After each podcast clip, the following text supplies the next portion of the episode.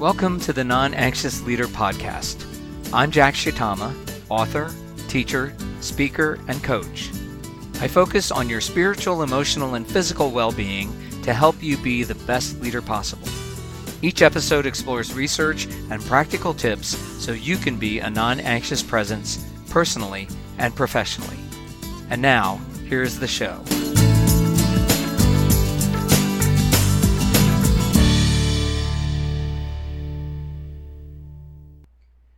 Welcome to episode five of the Non Anxious Leader podcast. I'm Jack Shitama, and today our topic is procrastinating smartly and moving quickly. Agile is an approach to project management. That is agile management, agile development. It's an approach to project management and software development that delivers work in small increments. So the requirements, the plans, the results are developed in just small bits, small pieces, and evaluated continuously. One of the benefits of agile management is it allows you to iterate quickly. So you you do a small part of a project, you see how it works, and then you can improve it, develop it, advance it.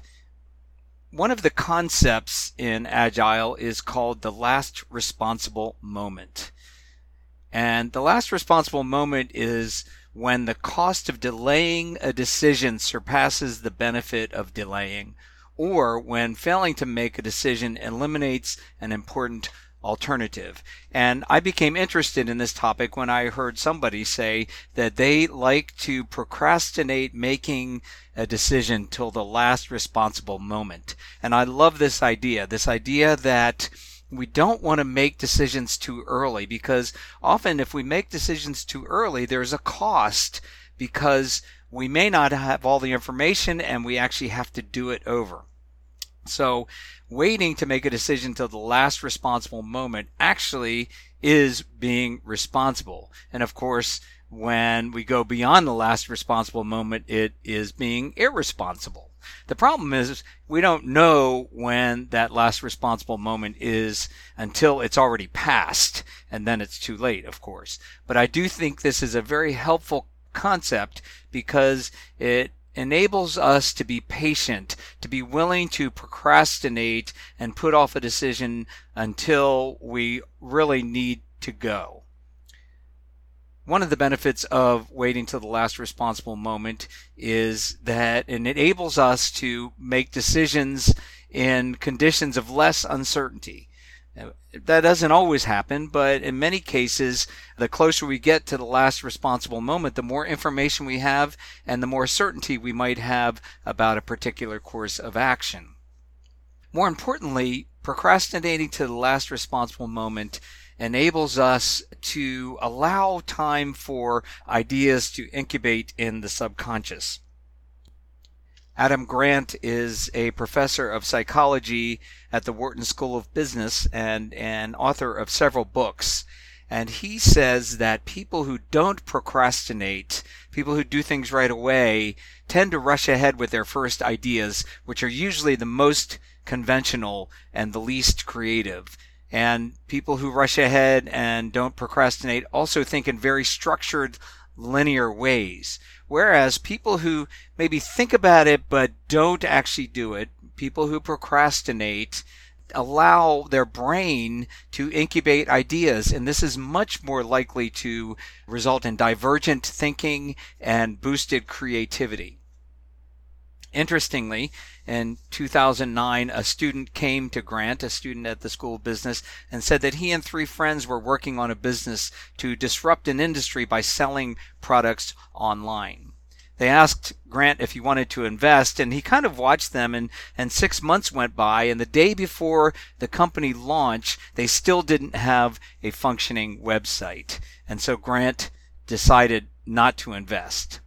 Now, that company turned out to be Warby Parker, which sells fashionable glasses online for $95, disrupting the eyeglass industry. And more importantly, it lets people try them on at home. It actually, you can actually get five pairs of frames for free to try on at home, and then you can pick one or any of those to actually purchase.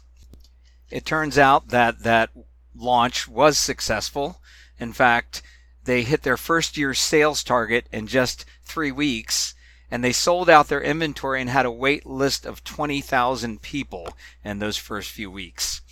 Uh, that was way back in 2011, and now that company is valued at $1 billion.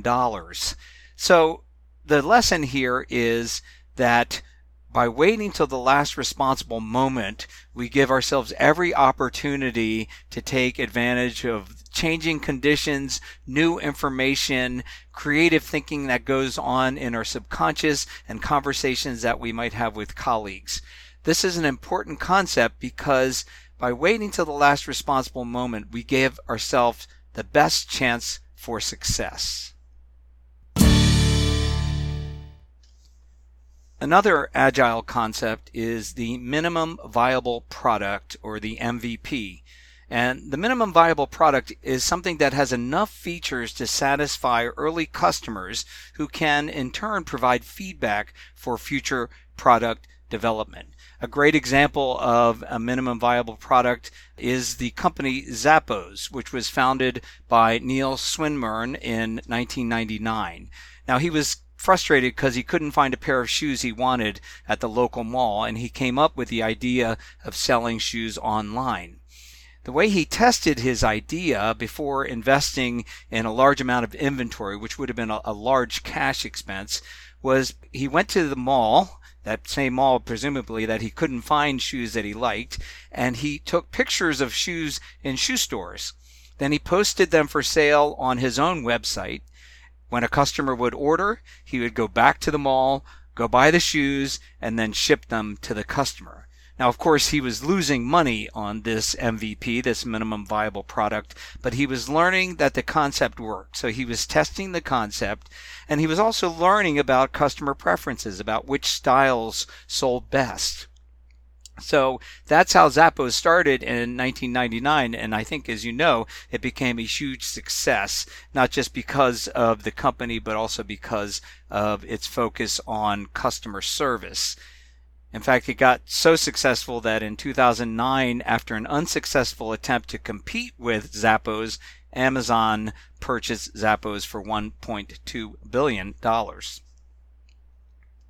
The idea of the minimum viable product is that you are willing to try out something before it is perfected. In fact, Reid Hoffman, co founder of LinkedIn, said if you're not embarrassed by your first product, then you launched too late.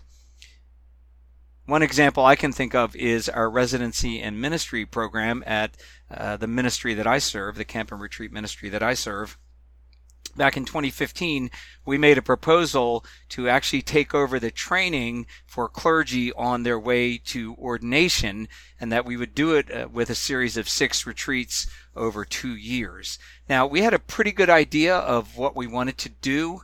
We felt like we could really invest in developing effective clergy leaders we certainly knew that family systems was going to be a big part of it. We wanted to develop collegiality. We wanted to emphasize the practice of spiritual disciplines and emphasize self care.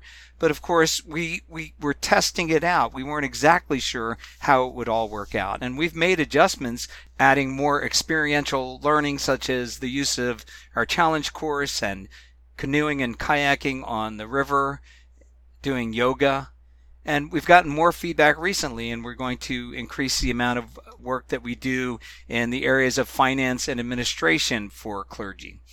But it all started with this idea that we would go with what we had, even though it wasn't perfected, and we would make it better over time. That's the idea of the minimum viable product. And this leads to a related concept, which is the minimum viable audience. The minimum viable audience is the smallest number of people that can make your effort worthwhile. So in the business world, it's the smallest market that can actually sustain your business. And it is based on the principle that rather than trying to please everybody, you please a very specific segment of the population. In fact, when uh, I was writing my first book, I, I came across a concept which was very helpful, which is if you write for everybody, you write for nobody. So pick an audience and write for that audience. The minimum viable audience or the minimum viable market segment is very similar. Yeah, you're looking for a specific segment of the population that has something in common that has a similar need, and then you want to respond to that. A great example in the business world is Airbnb, which has revolutionized the lodging industry by using private homes uh, as a way for people to get low cost lodging when they are traveling. Airbnb focused on getting 100 people who loved what they had to offer. As Brian Chesky, the founder and CEO, says, quote, it was better to have 100 people who loved us versus 1 million people who liked us. All movements grow this way. There was no way we could get 1 million people on Airbnb, but we could get 100 people to love us. So the idea of the smallest viable audience, the minimum viable audience, is to focus on doing your best possible work for a very targeted group of people. So as a leader, if you are starting a new program or a ministry initiative or a public service, here are some questions to ask. What is the smallest viable audience that I can serve? Who are the people that I'm trying to serve? What are they like? What do they have in common? What can I offer to meet a very specific need? As author Seth Godin says, you don't find customers for your products, you find products for your customers. So if we work backward in this podcast, the way to start is to think about a minimum viable audience. Think about what group of people can you target specifically to develop something that would meet their needs, to make a difference in their lives. Then you want to think about what is the minimum viable product that you can design to meet that need, to actually um, help them to deal with something uh, that they are trying to handle in their lives. And then finally, test out that idea, test out that MVP, advertise it, get people to sign up, and procrastinate development on it until the last responsible moment. Make sure that you're getting the feedback you need to make it the best product possible and don't rush on that make it a minimum viable product, wait to the last responsible moment, then get feedback, then iterate, then improve, and over time, you will make a difference in the world.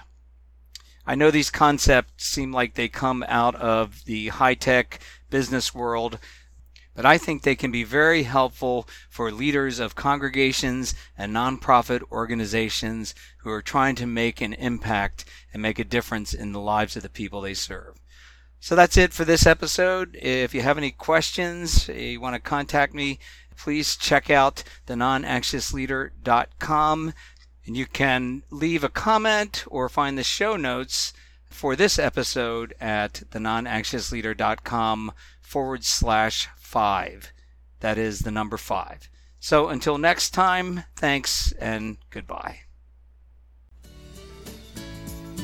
Thank you for listening. If you found this episode helpful, there are two things you can do to help others find this podcast. First, tap the subscribe button on your podcast app, and second, leave a review. I appreciate your help. Finally, you can find more resources as well as subscribe to my blog at thenonanxiousleader.com. Now, go be yourself.